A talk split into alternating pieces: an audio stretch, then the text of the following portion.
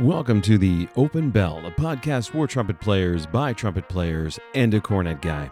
I'm your host, Bill Stoneman, and I'm joined by my good friends and fellow trumpet geeks, Joey Tartell and the relentless recluse, Bryan Appleby Wineberg. This episode of the Open Bell is brought to you by the World Trumpet Federation. www.worldtrumpetfederation.com. I'm really not sure what else you need to know. Just say WTF, take a break from your day, and drop in on us to get some new information about the trumpet. Informative articles, videos, and Joey's almost famous blog are all yours for the taking. And of course, the WTF is home to the Open Bell podcast, where we shed light on lots of performance and teaching issues that will help and inspire you. So head on over to worldtrumpetfederation.com for some new perspectives and a little trumpet fun. And you can confidently send your students as well because, hey, we keep it totally PG here at the Open Bell. And by Longer Table Woodcrafters LLC. Started in 2020 by our friend and trumpeter Bryn Marciando, Longer Table Woodcrafters LLC creates reclaimed wood furniture and decor ranging from coasters to tables, and also custom made mouthpiece stands that hold up to 28 mouthpieces and are made entirely from recycled pallet wood. They are exceptionally cool. And that's right, it holds more mouthpieces than Joey even owns. But Longer Table Woodcrafters is more than just a small business. In fact, the company's philanthropic mission is to donate an item to local community partners for every item sold. Donated items range from children's art caddies to some absolutely beautiful desks. Our longtime friend, Bryn Marciando, is giving back to her community in Albuquerque, New Mexico in a really beautiful way. So get on over to www.longertablewood.com or look for Bryn and her exciting new company on Facebook and Instagram. Longer Table Woodcrafters, reclaimed, recycled, reimagined. The Open Bell podcast is comprised of three segments warming up, couple things, and no offense. We use these segments to decide, dictate, and digest information that we believe is important to a dedicated trumpet diocese. Gentlemen, shall we?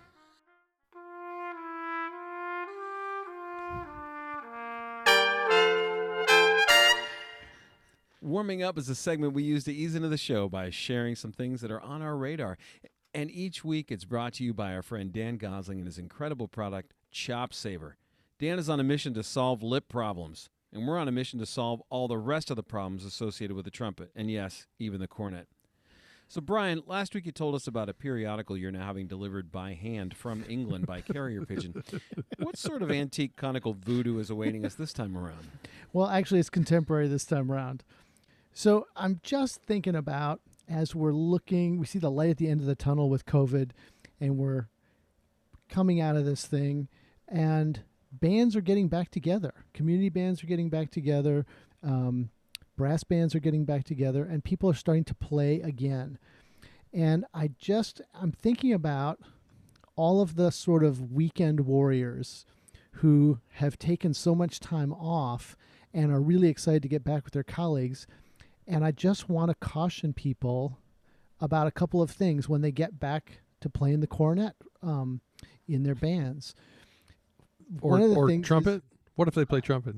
It's, it sort of applies to trumpet too. Oh, but first and foremost, it applies to cornet, of course. Um, of course. And that is, you have to manage your expectations when you get back. Um, maybe you're not going to be able to play as loud. Maybe you're not going to be able to play as long. And then you run the risk if you're really going for it in your first couple of rehearsals back, you run the risk of actually doing some damage. You know, your muscles have atrophied over this this time and you have enough time, right? We're probably I'm guessing between 4 and 8 weeks away from groups getting together more on a regular basis, maybe longer. And so you have time to start doing a little bit of work. You know, you don't have to do every day, you don't have to do an hour every day, but maybe every other day, 15 or 20 minutes for the first week. Then get maybe up to a half an hour after two or three weeks.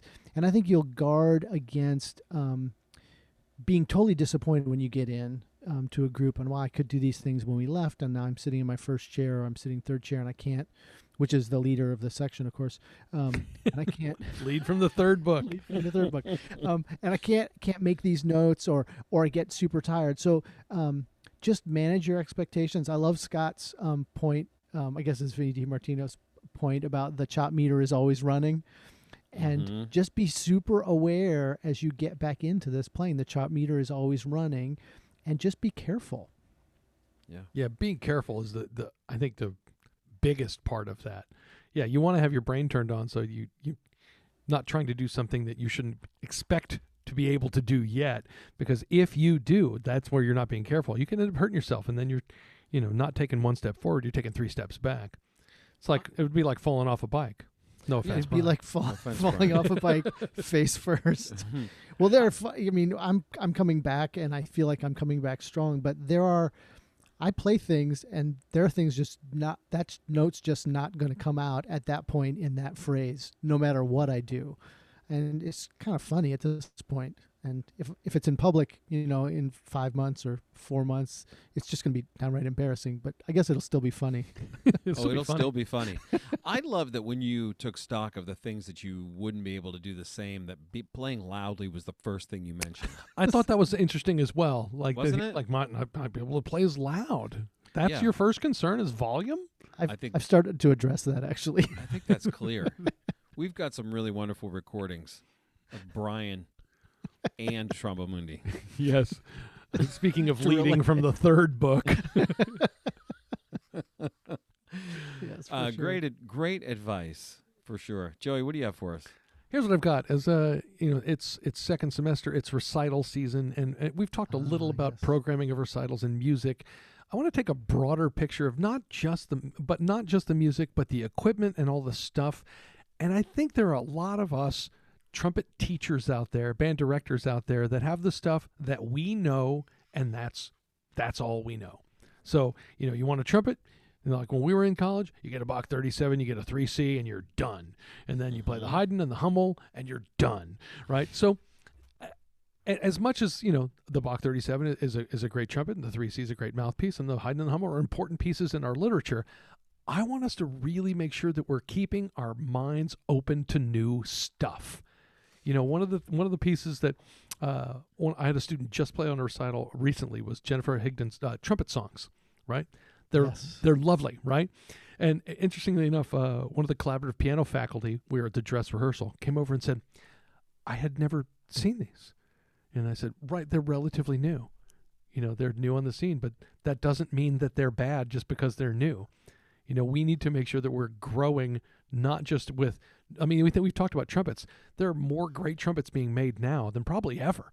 There's right, so many right. great horns out there and great mouthpieces out there and great mutes out there, you know, but there's also great music being written. I just got an email from a grad student here at IU who said, Hey, uh, I wrote this for a friend of mine. It's an unaccompanied piece. Here's a video of my friend that's playing it. So I watch. It's like a five or six minute piece. It's really good. I wrote him back and I said, Wow, thanks for sending this. I love unaccompanied stuff and I really like the piece. Nice job by your friend. Uh, he was like, great, great, great. My, your students, then you in touch with me. Here's my website. But we need to be open to that. I think uh, it's really, really easy, both in equipment and in music, to kind of stay where you are. I mean, uh, I've been thinking a lot about this. Uh, like well kind of like i think about pop music. Every generation thinks their pop music is the great pop music. We've talked about that before. Yes. like oh these kids today you know they don't what they're listening to. When i was in growing up everything was great. Now everything's terrible. I think the same can happen with not just literature but with equipment. But i think we've got to be open to both of those things. So uh, that's really struck me. You guys have any thoughts on this? Yeah actually i, I um, because i write for itg i get a, a pre copy of the of the journal, big PDF. And there's an article written by uh, Ashley Killam mm-hmm. um, in the next ITG journal, and it's a it's a big um, it's you know a big grid of all these alternatives. So if you're if you prescribe the Hummel all the time, well then you could think about these three representative works um, that are and the Higdon um, work is there, um, and it's a whole it's a whole article on it. It's the first of two, I guess. Part I guess is part one. Well, yeah, she's and part of a. She's got a. Um, it's uh, a, a group.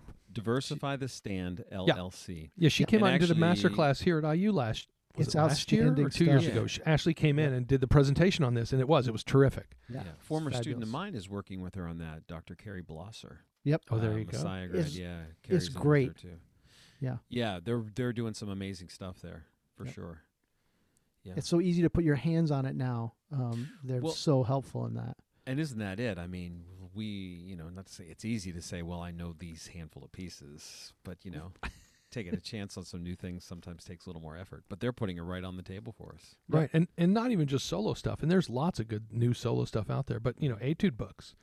Yeah. You know, think about when when we were in college or when Bill was there college when you graduated high school? Uh, normal school. No, Yeah. It was called normal school. Yeah, they just he had the Arban. That was it, yeah they had, yeah he, he went to he went he went and, and the got his autograph copy from Arban I had it in And- manuscript. and the Altenburg. and the Altenburg. That was it. That's all we had. That's all you had. You know, but the idea of, you know, the etude books we were using and when we were in college were old then. Yeah, And there's so much that has grown since then. That, you know, showing my students the stuff Phil Snedecor's put out. You know, those there's some good stuff there. There's there's lots of great stuff. We just got to make sure we we keep our eyes open to it. That's part part of being a teacher is of course staying connected. And I think a lot of times teachers can just it can be easy to stay where you are and just say, well, yeah, well, this is good. That's what I learned, and then that's what you le- need to learn, and that's just not good enough. I teach Yeah. the canon. That's what I teach. Right there, it is. Mm. Yeah, yeah. but so I, I love the idea too, Joe. You're talking about the way it goes across to equipment, right? Like, so get a Bach. Right. buy a Bach. You gotta buy. You gotta buy this. You gotta have this mouthpiece. Yeah. yeah, all the way across, all of it's we got to keep keep aware of all of that stuff. You gotta. Th- this is the mute. Peel the stickers. This is what you do. Peel Well, the of course. there it is. Everybody knows that. Well, right. I mean, you think about the mutes we went to school with, and and then what's available to us today. I mean, Crazy. you know, when when Chris Legault made that cup mute, the classical cup or the classic cup, and I tried that, I'm like, dude, you just made a better cup mute than I've tried, and I'm like, I'll, I'll be needing this right now. He's like, Mhm. oh, cool. You know, it's, it's great. Yeah. So, all right, good all stuff. right, Bill, what do you got for us today? Well, it's interesting along those lines. I I want to go, believe it or not, old school. Uh, in talking Or about for rep. you, school. me, just school. um, you know, I I have a process of when I introduce things, and of course, I have a student who's ready now to embark on the Charlier journey. All You know, right. or Yeah. Charlier than you, as we Yeah. like to say here. Charlie, Charlier, Charlie Est. that bad boy is sixty five dollars now. Oh, y- Let's come down. yeah. Actually, I know it, there are some places that it's seventy. Yeah, Yeah. it's sixty-five and seventy dollars for that book, which is ludicrous. Frankly, I, I I find that to be uh, it's terrible. The thing is, you have. I mean, it, you, you have to do it. Yeah, Right, I like, you mean, gotta it's have the part book, of but- it's part of the the canon. I mean, it Yeah. is, and they're they are they are great etudes. those etudes are showing up everywhere, and I, and I'm okay with you know, well, here's my Arban or here's my Charlier book, which you can, but you know, with so many students, you can't you can't be lending it out all the time. Do you have it in the library there? Yep. So Yeah, there's so- two copies. Yeah, check it out You in the library. So, but yeah, it's a tough call, right? I mean, you are you guys still you're still prescribing it and have people buying it, right? Oh yeah, of course. Yes, uh, I don't love that. I mean, I love using it because I think it's great music, but uh, but that's I try and, and, and justify in the the idea of well, look what you pay for books in your other classes, and you're not you're probably not going to want to keep those after the class. Where this is a book you should keep the rest of your life. Mm-hmm. Yeah, it's true. They'll teach from it. It just struck me that I, I was just feeling guilty about saying you got to get this book, and then Yeah, you know you throw in there you got to have these mutes, and you got to have you got to do this, and you got to do that, and it's yeah, that stings a little bit.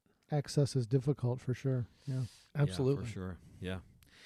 All right. Hey, well, this is exciting. It's mailbag night here. Hey, hey, all at right. the Open Bell podcast. We've got some folks, of course, tuned in and listening, and I've got some emails for us. Here's email number one. Hey guys, great job with the podcast. My husband and I are regular listeners and just can't wait for Tuesdays to roll around so we can get our dose of the open bell. I must say, episode 38 was spectacular. Backboard Bingo Truth or Dare edition was the best. I really hope you consider making that a regular segment. I'm not sure if it was the perfectly written and intriguing questions, so many double C's, Joey's charming disbelief, or Bryan's commitment to his own truth, but it was great. I saw on Facebook that someone suggested Joey should just let Bryan go first, but I'm afraid Bill had this figured out and knew that Joey would not be able to just agree with Bryan if he thought Bryan was wrong. To be fair, to be fair, Bryan was wrong four out of five of those questions. I was right but four out of never- five. I knew you would. Ne- this listener is correct. I knew you would never be able to just agree with him. On principle alone. So, But here, this- okay, hold on. I need to interrupt you because had I agreed with him when he's wrong, then we're wrong. I still have to play the double C. that's right. That so that doesn't work. Even that doesn't work. now you're catching I on. think it's great you've taken a week and you're clearly over it now. anyway, to finish this email, keep up the good work. Joey's mom, San Antonio. Texas. There. Oh man, There it my is. own mother, my own mother. I I got this email from her. I laughed. I just kept laughing out loud. My family was one of those. What's funny? What are you laughing at? I, I do need to tell you guys one thing. If we're talking about, uh, uh, you know, she she says uh, she listens with her with her husband, my stepfather. Mm-hmm. My stepfather is is not as big a fan. Now, those of you who are who are fans of, of the show Modern Family, he has compared this podcast to Sheldon's show Fun with Flags. so he likes to refer to this as Fun with Trumpets. and, and here's the thing: it hurts a little too much because I think he's not far off the mark. So.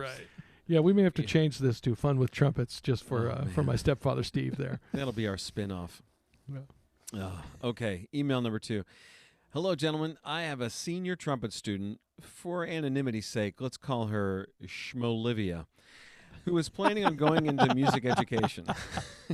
as one of my many sacred duties as her private teacher, I naturally got her hooked on your podcast. The problem is, now that she's been accepted to her top choice school, I'm pretty sure that instead of practicing and going to classes, she just hangs around binging on the open bell.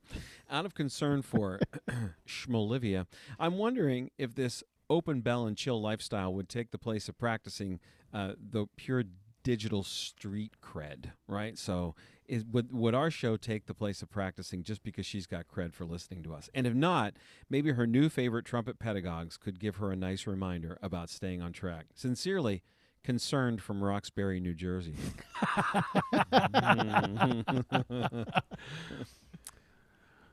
Well, this is easy. Now, Yeah. obviously, he's done great work getting Yeah. her hooked on, on on the podcast. That's Yeah. just that's just that's just good teaching. That- that's someone who clearly teaching. attended some uh, outstanding universities. Amazing schools, at Yeah. least two amazing least two universities. just incredible, yet very different. Yeah. but incredible universities. But I But mean, anyway, one of them ahead. might have been Catholic. maybe, and then the other was Messiah. Don't think I didn't hear that diocese comment in the opening. We're coming back to that. You're welcome. oh, right. but the, but the the easy part of this is, it's it's an old phrase. I use it all of the time. The Open Bell podcast is in addition to practicing, not instead of practicing. There we go. There, it's very simple. It's very sim- yeah, it's very Yeah. simple. You just have to do it every day. And there's right now there's only how many how many versions of it out, right? This is 39. Recording 39, yeah. Yeah. So, you know, so you can binge, but you still got nowhere to go. You still got to get in the practice room. But you can you can go back and listen to episodes over and over again. I think Yeah. it's worthwhile. yeah. You should. We're not yeah. saying you shouldn't do that. Well, We no, sh- we're, you should we're not obviously. The, we're not a dead end, as Bryan implies. we're helpful. you know. So yeah, but but please, uh, Schmolivia, if that's really your name, you should listen to your band director. Absolutely. Let's call him Ryan, Let's, for example, for example. yeah. pulling it out Yeah. of the air. Just a you know, just pulling that out of there. All right, cool. Email three. Hey guys, loving the podcast. You continue to empower me as a person, teacher, and performer. Although I've gotten some weird looks when I openly and aggressively tell people around me, hey, you're doing it wrong, and then laugh. Clearly, they're not listeners. So my contract wasn't renewed for next year. Um, and I'm wondering if you guys are hiring. With the growth of the podcast, there's no way Karen can handle all that. I'm a real people person, have connections in hotel and hospitality circles, and have a scorching double B flat. Thanks for considering, Mike.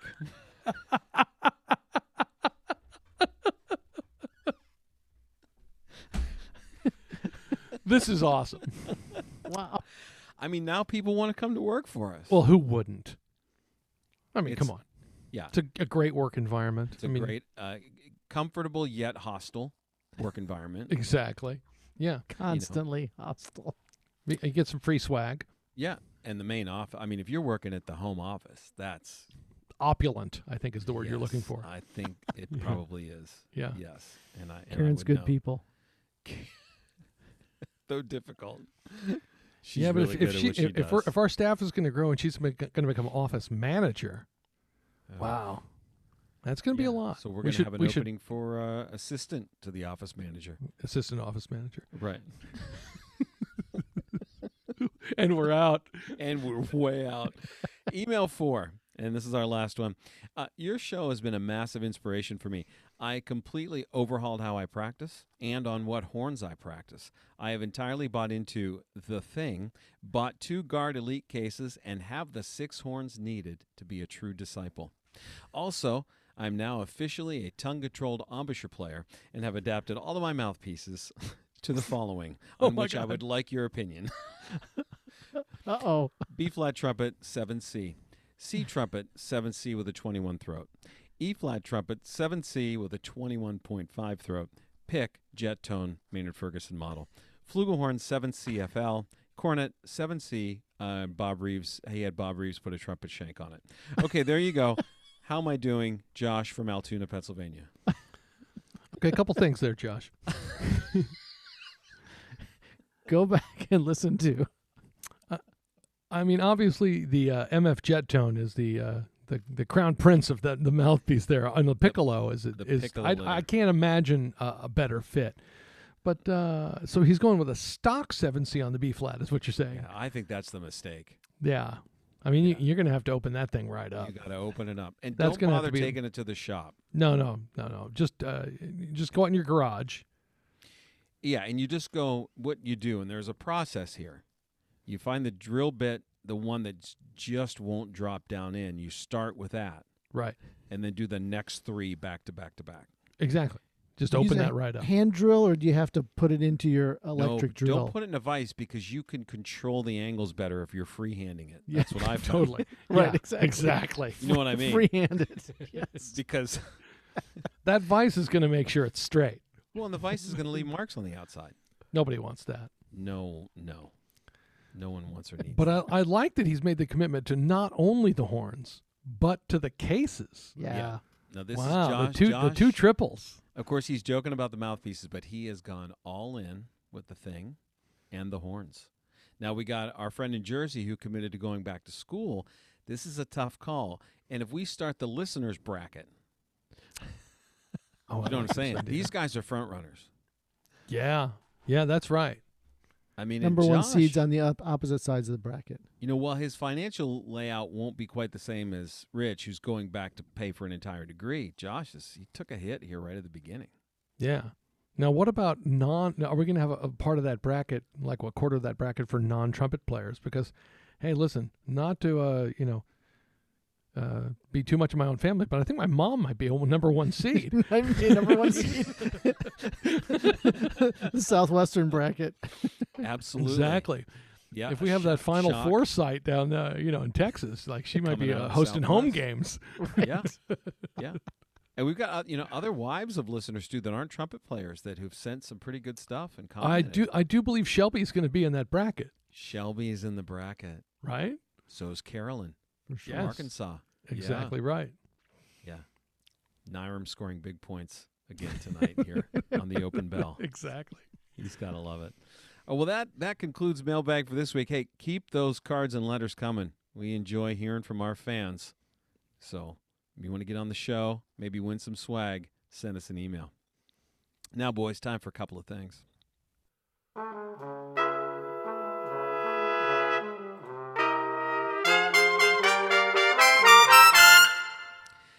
In the old days, they called it stage fright, but in more modern times, we've adopted the term performance anxiety. And no matter what it's called, it isn't fun, and it has been responsible for detracting or entirely crashing more than a few well intentioned performances.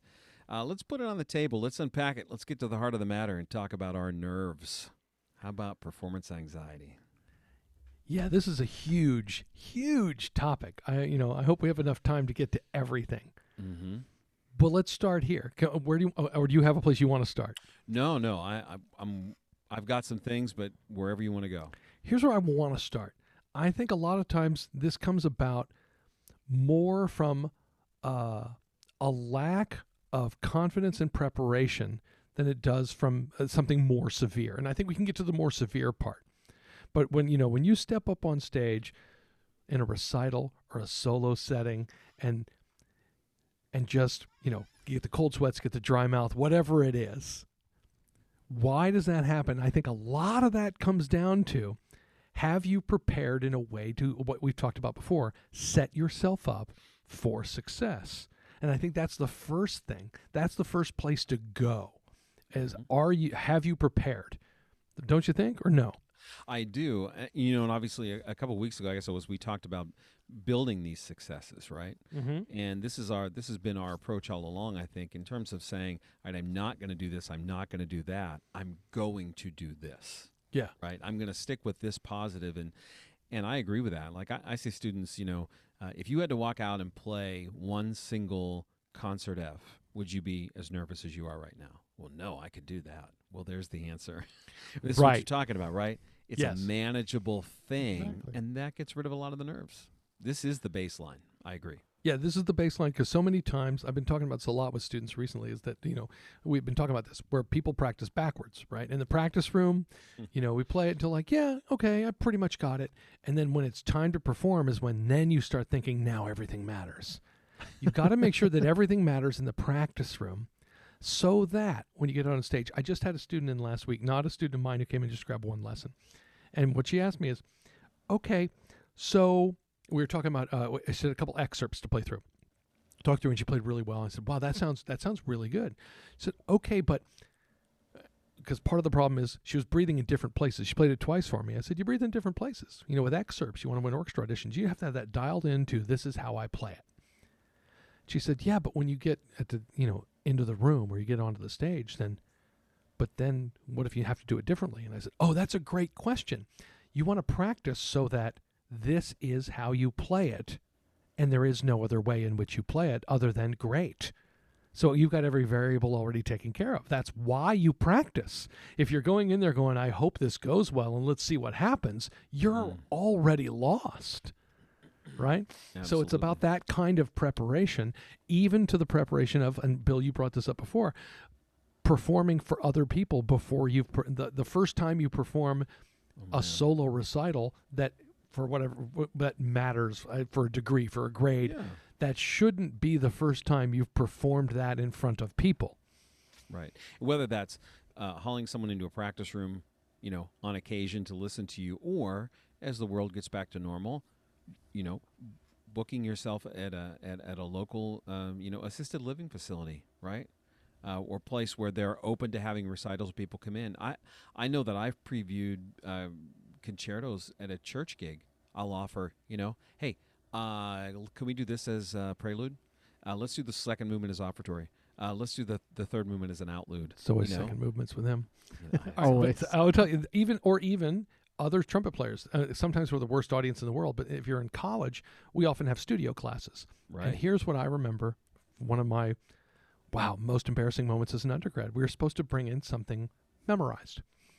So what I was, I think I was supposed to come in and play was part of the like the first big chunk of the Artunian, like the first page and a half or so, and um, because I was playing that for my uh, my jury at the, the end of the semester, so I was supposed to have them memorize and come in. So people are going up and playing. All right, Joey, go. So I walk up, and I start, and I I generally memorize fairly quickly, and it wasn't something I worried about, something I'd really thought about too much. I'm like, yeah, I pretty much got this. So I got in front of the studio class. So it's me, all the trumpet students, Barbara in the back of the room. And I play the whole opening, right? And I get to the bottom of the first page, and then I've got nothing.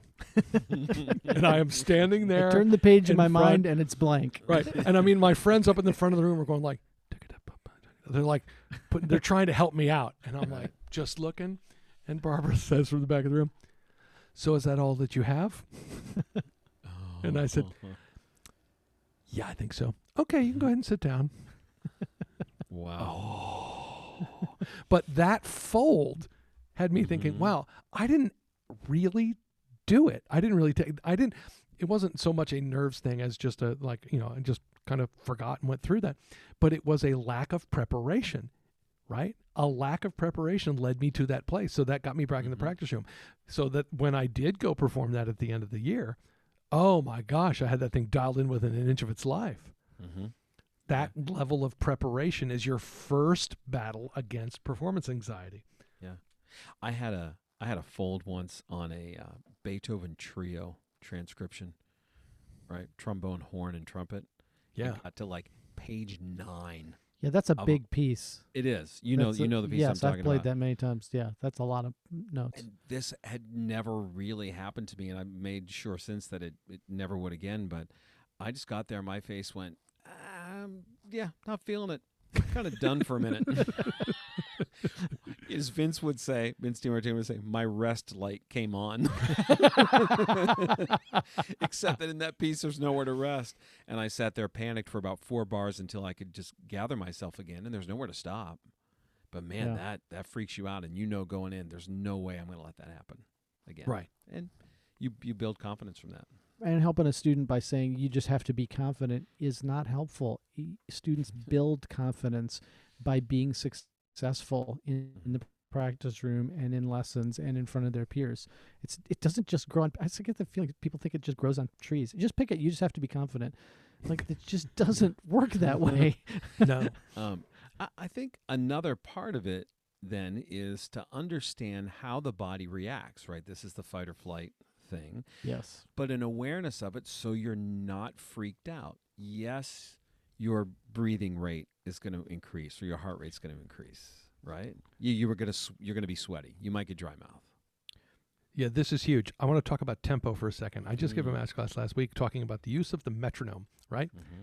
So I said, uh, you know, we talked about all these sorts of things. Then I said this when you get nervous, or I said, first, let me ask you the question where do you get tempo from? Hmm. Like if you're just standing there and somebody said, all right, play me something at 92 or play me something at 120, and you have nothing there, where does that come from? How do you, ha- what, what, where does, it, how do you yank that tempo out of the air?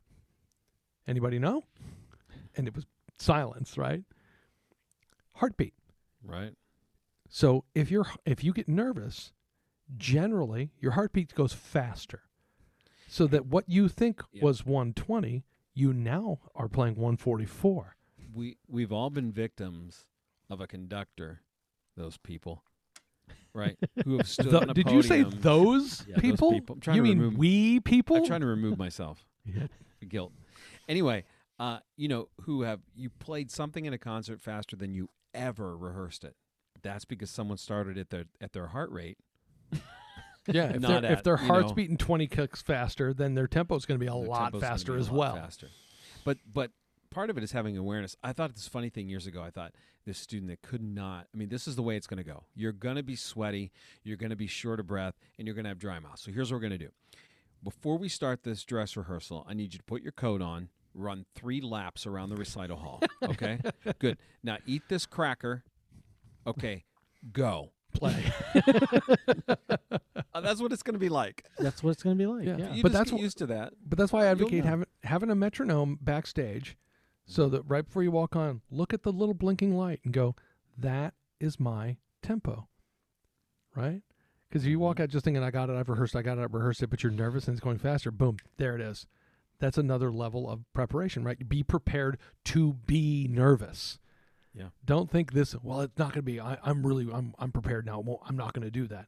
This is a bad idea. You want to get to the point of like, oh, sweating. All right, here it comes. And that's part of the process you're ready for so that you're comfortable being nervous, for lack of a better term. My biggest fear was always the dry mouth thing. And so I had this crazy idea that I could hypnotize myself, which I couldn't do, by the way. You but- can. But, I mean, it it's- ca- it's it ki- possible. It kind of worked. That the taste of the metal in my mouthpiece made me salivate. I tried to convince myself of this, Yeah. right? Sure. That that sensation I love this. of the mouthpiece going on going on my mouth going okay and i'm going to salivate and actually kind of worked So you did good. hypnotize yourself. i really kind of did yeah Yeah. so it, it i mean it sounds a little bit crazy now for the dry mouth thing i've heard about some other things too one of the tricks that i'll do is have students take uh, make sure that they have a can of diet soda or now there's sparkling water something carbonated because that really something flavored but not sugary sweet and just the fact that it's sitting there in a glass on stage means they'll never get dry you know what i mean knowing it's available. I have it. If I need it, they never ever reach for it. And then I don't know if you guys heard this legend or not too. Maurice Andre with the mouthpiece dipped in lemon extract. I've heard the story. I don't. Back of I've never hand. heard. I don't know And that it's true or not. Lemon on the hand. Back of his hand. Yeah, cutting a lemon on the back and then s- wipe it on the back of the hand. It dries, but when you if you need it, it's right there, and you will Yeah. salivate like crazy. Yeah. Um, yeah. But I Yeah. think just being aware that that's going to be a side effect of walking out there. It could Yeah. be. and then Yeah, have there's a towel. physical. Yeah, have as somebody who, as somebody who sweats, have a Oh, yeah. towel. Yes. well, there are two two sides to it, right? There's a physical manifestation of being nervous. There's also a mental manifestation of being nervous, and a lot of people are helped by meditation, by hypnosis, by um, sort of. Um, Sarah used to have this job that was um, was uh, rehab to get people back into work in industrial um, work sites after being injured. She, it, the the place was called work hardening. Mm. and so it's like it's like recital hardening it's mental hardening s- against the mental anxiety that happens when you're when you're in a when you're in that situation that fight or flight situation and for a lot of you know some people think that that's a um that's something that can be helped by with beta blockers or something but that's not something that can be helped with beta blockers right it's not affecting your your brain at all. Um, No, you- and that's a that's a that's a problem for some people. They don't realize that that's not the way to attack it. Ashley Hall does a great job about talking about this, the that voice of the voice of fear or the voice of negativity, um, because that that's what the mind does, right? Fills a void with with negativity, you know. And you, I, I've been there where you, I- I've walked out there to play and stand there, and the voice has said, "You do not deserve to be here." you know, like you did not practice enough to be here for this. You're not ready, you know. Rest of that voice, same voice is al- also argue with me about what my transposition is in a certain moment. Oh yeah, Hey, I, hey, I, hey, are we awesome. down a fifth or up a fourth right now? Shut up. Down a fifth or up a fourth? Which one is it? Crap. yeah, the, the clarity of mind and finding these things. Everybody has their own things to deal with. But I just, uh, I have a student giving a recital tomorrow night, and uh, I said to him, "Here's what we do. Here is the plan." Right. So first, we talk about what people are wearing. I always want to know what everybody's wearing. Make sure they're going to look professional but comfortable. You want both of those things. yes. So, and then of course, you know, colors, and we have to make sure they match and look good. But, uh, so I said, here's what you do: get there early, get tuned up with the horns because you don't want to walk on stage and tune. We've talked about that. Oh, yeah. So you're going to walk out, and you know the first piece, and you're going to walk out and say, "This is going to be great."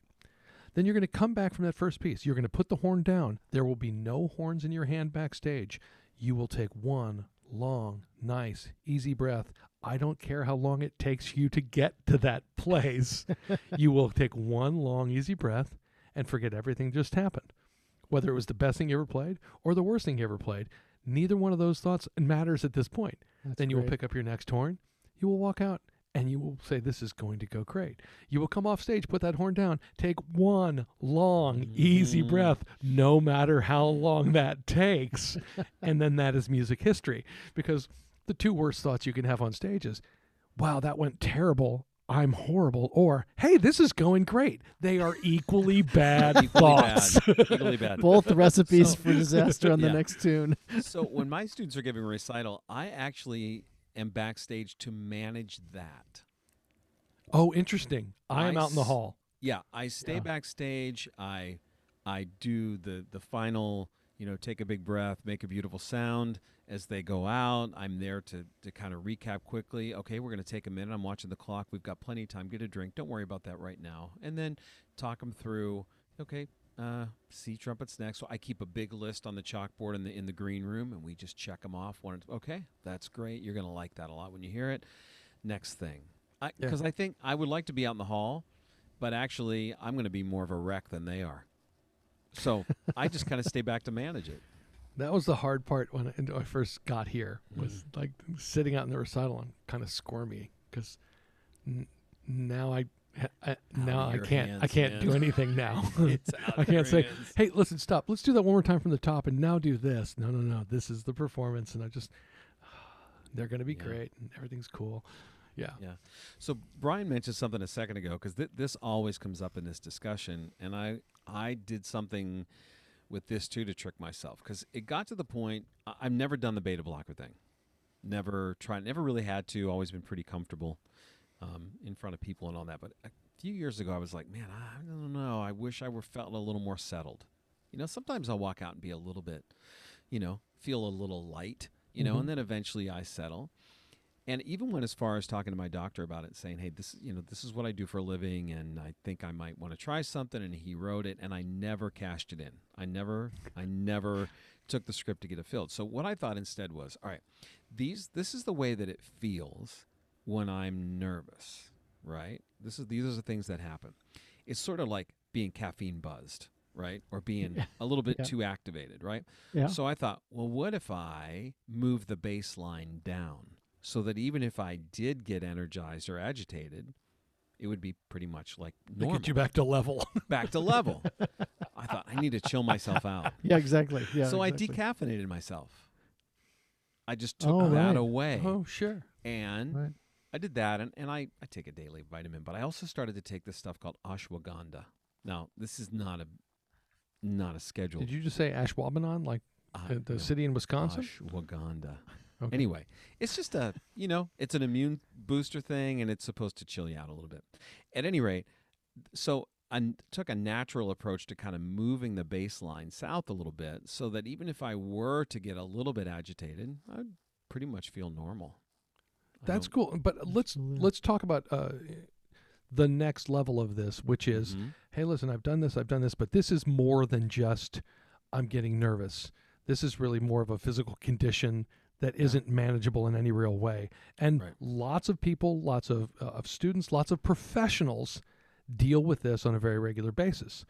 Mm-hmm. And uh, if at that point it- you need medical you need medical attention, something like beta blockers, then use them. absolutely. You know, this is one of those things where I think there are lots of people out there like it, it almost sounds like, and I, I'm not putting you into this category, Bill, but you know Right. that like, well, I never use those, and it turns into a macho thing, which is ridiculous because if Oh, it's no, like, I, I was, and I know you weren't, I just want to make sure that we're clear. No, no, no, Yeah. I got you. Yeah, but we're clear that the idea that if this is something that you need, then you know if you have a headache and aspirin is going to help with that headache, you should take some aspirin.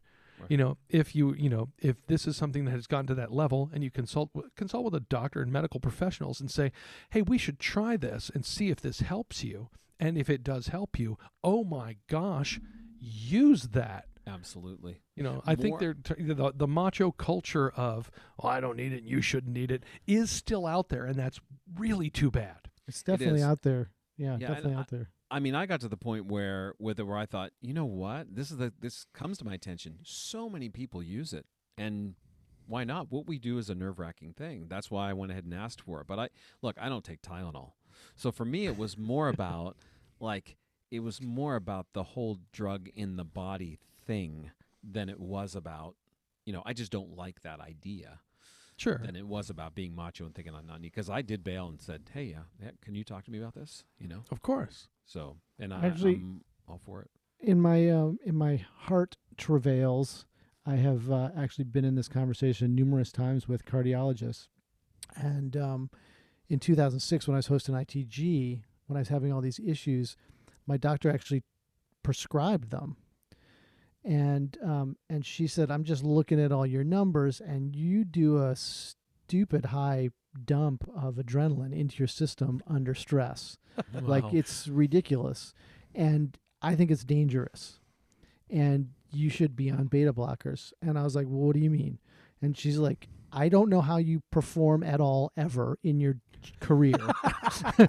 Like i don't know how you get on stage and perform. Like the, the way i see your body react is not okay and she, so i don't know how you perform at all and she said but it's just dangerous for you to be walking around when you get stressed you have this re- this reaction. Your body, your heart reacts. I, I know people who take them for interviews, um, sure. just because it puts their body in a different place. So um, more more recently, when I had this episode and I had the the surgery last summer, um, my doctors put me on beta blockers, and I said, well, "What's what's the deal? Like, I don't want to be on these. I have taken them for performing." you know to to play the instrument um, but since my cardiologist said look you might consider that you might be happier and i'll tell you what my experience has been too um, but um, they wanted me to go on them um, because of this heart arrhythmia. And I said, but I can't work out with it. My body won't respond when I work out. Like it won't, res- Mm. your body and breathing, your heart and breathing will not respond to increased load. Um, and so I view that as a problem. The experience I had with these beta blockers um, for the heart condition a year ago, it's about a year ago now, was um, he wanted me to take them at night. Uh, actually, twice a day, once in the morning, once at night. When I took them at night, it felt like I had to remind myself to breathe as I was going to sleep. It was quite scary. Oh wow. So I didn't tell him. I just took. I just stopped taking the one at night because I just felt it was weird. I did take the one in the morning, um, and and I have taken it for performance. I tell you that in performance, when I took them for performing, when I have taken them for performing, pretty regularly recently, um, before the face plant, is it it severed the body reaction to being nervous.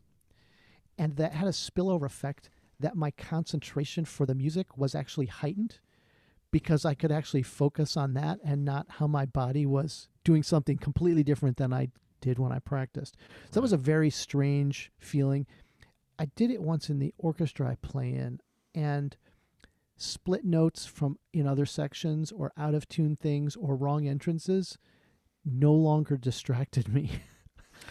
oh, it was. Mm. yeah. it was a super strange experience to be like, oh, this just be in the moment. You don't have to stress anything. It was really a very strange experience. Um, and then I have a friend who's who gets really ner- keyed up for performances. Incredible horn player, and get really keyed up. And he has, I mean, he's an amazing performer, but he thought maybe beta blockers were a thing for him because he gets so keyed up for performances. Turns out his body doesn't react at all for performances. It's all mental right. and it's distracting roof chatter, not Mm. negativity, but Right. just distracting roof chatter. He called it, and that wasn't helped at all by, no, the beta blockers aren't going to help that at all. So it's been Yeah. a fascinating process for me uh, to be in that in that zone, and they I I have found found them helpful. I would worry about if you had to be at a audition all day, right? Because they're completely out of your system after just a few hours. Right. So if you have to be at an audition and you have to perform a bunch of different times during the day, I would be nervous about managing that, uh, Right. the dosage throughout throughout That a is- twelve that is hour hard. day. Something. Yeah, but you know, it, that is part of the problem is is finding out what is giving you that performance anxiety. Yeah. Is it something physical that can be managed this way? Is it something mental mental that maybe meditation, deep breathing can really help Right. with? Because that rooftop chatter is is funny. You know, it, it, I, I, I Oh, understand yeah. that one. You know uh, clearing Yeah, clearing your head is great and you know we all have these tricks you know we use i use one myself that uh, i've told students about and i've told friends about and no one seems to think is a good idea what i do is i look to see where people are sitting in the audience and they're saying that doesn't make it worse i'm like no i like to see who's there and and it kind of I remember my interview day uh, here at IU, which was April 1st, oddly enough, 2003. Um, and I thought, okay, I'm not really great with names. So I'm playing my recitals the first thing in the morning and going, okay, that's Dee Stewart. I know Dee Stewart. Okay, that is, you know, that's John Rommel. He's the one who walked me over here. So there's Ed Cord. I could tell you right now ev- where every one of them was sitting in recital hall when I was Wow. playing because that's, what I was doing. And you know, I remember doing this. Uh, you know, like at Disney, I'd look to see, hey, is anybody coming out to see the show and see if we could find people. You know, this was always sort of fun for me, like to see who's out in the mm-hmm. audience. People like, no, no, that makes it much, much worse. But for me, that's what works. So you have to find out what does work for you. Yeah, But I will tell you, one of the things I heard from Scott years ago when he was talking about working with his big band is about the best line I've heard and, and getting with preparation. He says, okay, where does everybody play best? Well, in the rehearsal. Everybody's relaxed in rehearsal. And, you know, and so because there's not that pressure of performance, he says, so I don't tell them, like, okay, now is what matters. I tell them, I want it to be just like the rehearsal because that's where it sounded great. And I thought about that a lot as uh, when I played, name drop coming, when I played with the Chicago Symphony a couple summers ago, Ding. there it is. um, I was doing West Side Story, the movie, right? So Mhm. they had been on break for a while, and so we did the the first rehearsal. And John Hagstrom and I, you know, who plays second in the orchestra, we went to college together. We've been friends since you know way back when, and uh, so we went out afterwards. And he said, "So were you a little surprised at how rough the orchestra was?" And you know they've been off for a while, and it's this isn't what they do all the time. And it was that first rehearsal maybe was a tiny bit loose, you know. And I said, I mean, you know, I, I wasn't that worried about it. He says, Man, you sounded really dialed in. And I said, Oh, I don't have the option of being loose in the rehearsal. And he says, What do you mean? I said, Well, you guys all know each other and you have jobs. I am who's the guy we hired to come play the trumpet? So the every note I play in the rehearsal is how I'm being judged way before we get to the concert. And he said, Oh, I hadn't thought of it that way. That's completely true. But Yeah, of so so for me, but I've always thought about it this way is that it's just as important to me to try my best and to sound my best in the rehearsal as it is on the concert. So like so that idea that the concert is now somehow different is one that I got over long, long, long, long, long time ago, and I think this is a huge one, both from solo uh, solo performing and from ensemble performing, for students and, and even even professionals. Like, oh, it's just a rehearsal. I don't care about this. David Baker, when I first joined the Smithsonian, uh, it was my maybe my first time ever. We had 28 tunes on this gig, so we're doing the sound check. We're doing the dress rehearsal the day of, and he here's the concert. I'm going, whoa, wow, this is gonna be long. He says, all right, so uh, we're gonna go. We're gonna start up at the top, and he says, trumpets, you guys can you know save it if you need to. I said, save it for what? And he laughs. He said, we're either playing or we're not playing Right. you know so it, you know the idea that i can kind of mark or go through is just for me generally bad fundamental playing so that's not actually helpful at all Yeah. Yeah. plus like i want to get dialed in here so i'm going to play and i'm going to play so that idea of the rehearsal is different than the concert that's a huge problem Sure. Yeah. you know everything need you want to be you want to if you're you, you're for me you're either playing or you're not playing so if you're playing you should be trying to sound your best regardless of where that is and i think that's a huge one for for uh, performance anxiety as well because the concert is where it's different Yeah. Yeah. You want it to be the same. I, I love the idea, of course, of focusing on something rather than focusing on not being nervous. Right. Because that we've, we've covered this in so many Yeah. ways, right? Like, don't think of what not to do don't think of what not to do. It's not going to help. So I've I've had some students. I've tried a couple different things. One is there. I've said, you know, think about someone that you want to play to. Right, and then Yeah. just visualize that person is out in front of you, whether it's grandma or boyfriend or whoever it happens to be, you know, and and you're playing to them. Uh, another thing I've done is I've taken a little post-it note, and I'll ask them in the lesson. You know, we're we're talking about this. Someone who's important to you, right? And I'll take that little bit of post-it note and I put it on the back of the first valve right? Right where they can see it. Say, great. I want you to write something on there that means something to you that's going to give you a focal point. So whether it's someone's initials or a cross or a sun or whatever you need it to be for you that will become your point of focus, then that's that conversation you're having with yourself. That is something to focus on rather than trying not to focus on something else.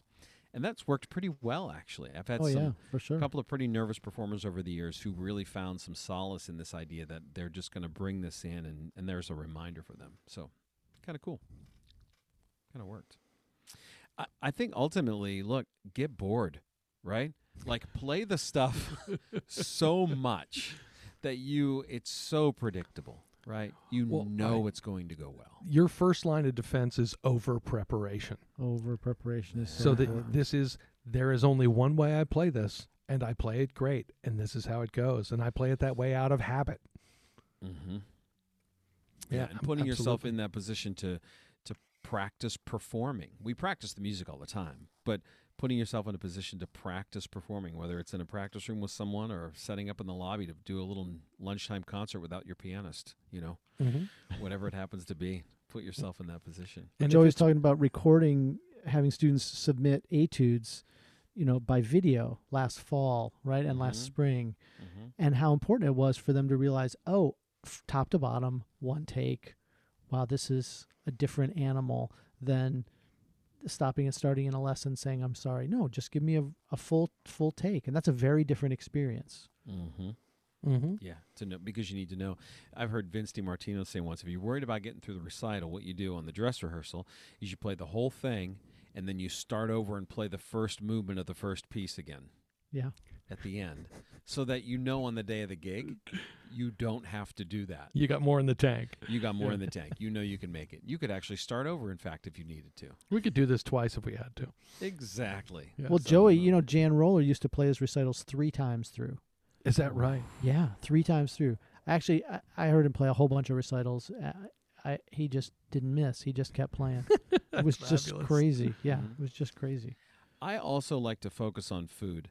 So if I, I know, like I'm tell myself that I'm just going to get some chicken wings when this is over. Are you now taunting us with arugas I am. from So- Arugas taunting Yeah, on this the is why I podcast. don't even get I'm nervous 'cause throwing. I'm the- I'm throwing the flag. This is unacceptable. This is I'm up unnecessary there. roughness. I know that you know. As soon as this is over, I'm going to go to get arugas. oh, that's just mean. Wow. This is why. This is why. I. This is one of the hardest parts of the year. Uh, you know, not getting to travel as much. We've talked about. You know, you miss the food. I haven't had real Mexican food now in a year because you know last February was the last time I was down in Houston, played with the Houston Symphony, ding. and there are a couple places down there I like to go, and ah, yeah, I, I absolutely I do miss that. It's just not really okay.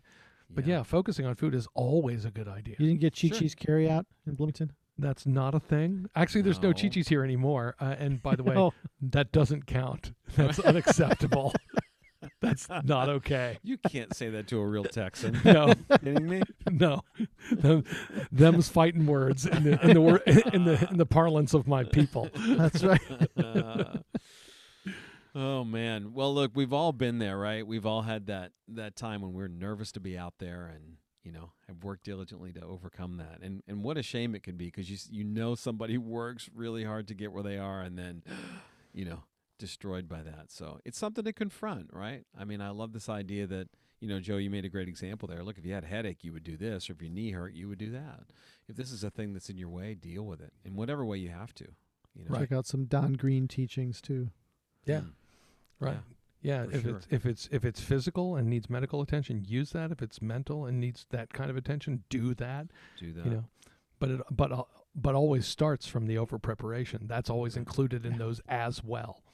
And if you need help with the, the like the dosing stuff, I saw Bryan uh, what I thought was eating Skittles when we were in England. Just That was Pez. that. was, and now I'm realizing what was what was really going on there.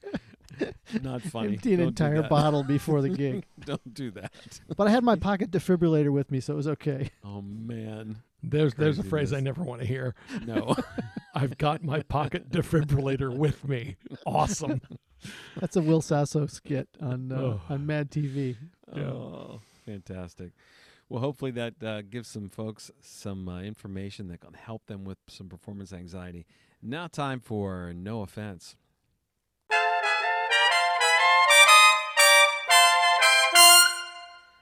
Now, I know in recent weeks I've kind of tied this into the couple things topic, but come on, man, pay attention. The real WTF, the World Trumpet Federation, was here first, and we're not going anywhere. Nice try with the t-shirts, but it's a no-go here and apparently on Facebook, Oh where our loyal followers pointed out this very thing. When you say WTF, we know you mean the World Trumpet Federation. There's no room for force in this equation. Wow. wow. Going in You hard. went all in. Too Phil went much? all in. Too much? No, it's true. It's very clear there is a WTF, and in the trumpet world, that's the World Trumpet Federation. there it is. Period. Full stop. It's. Yeah. I, I don't think there's any. Uh, there's any further discussion really warranted, right? And what I what convinced me that what I'm saying is true is that we didn't even have to respond to that. Our No. loyal, That's our right. loyal listeners Well, followers. jumped Went to our right in. defense. Hey, uh, you might want to look around. This thing's already in. It's they got already a, a, pod, thing. they, I think it said they got a podcast and everything. Although to be to be fair, that means we got to get our our stuff out there. we do. We really got to get on that. We got to get on the merch. We got to get on the merch. We need our stuff out. We Yeah. need the what? Yeah, and and Joey, your you know your mom keeps asking, is she going to win the T-shirt? The "You're doing it wrong" Yeah. World Trumpet Federation. I, I took t-shirt. a I did uh, it was still a little chilly here yesterday. I took a ten mile bike ride in a pink World Trumpet Federation hoodie yesterday. Yes. So I like it. yeah, fantastic, flying the colors, Exactly. as it were, in Bloomington. Yeah, my son wore his uh, World Trumpet Federation hoodie to school on picture day. Yes. Proud moment. That's very good work. Especially And- for a saxophone player. I know, right? Yeah. Yeah. That's how we know we're we're making a difference. well, listen, that should about do it for today. We've come to the end of another episode. Thanks for joining us on the Open Bell. Stay tuned. Tell your friends. Remain calm. You've got this. So long for now. Remember to keep an open mind, but more importantly, an open bell.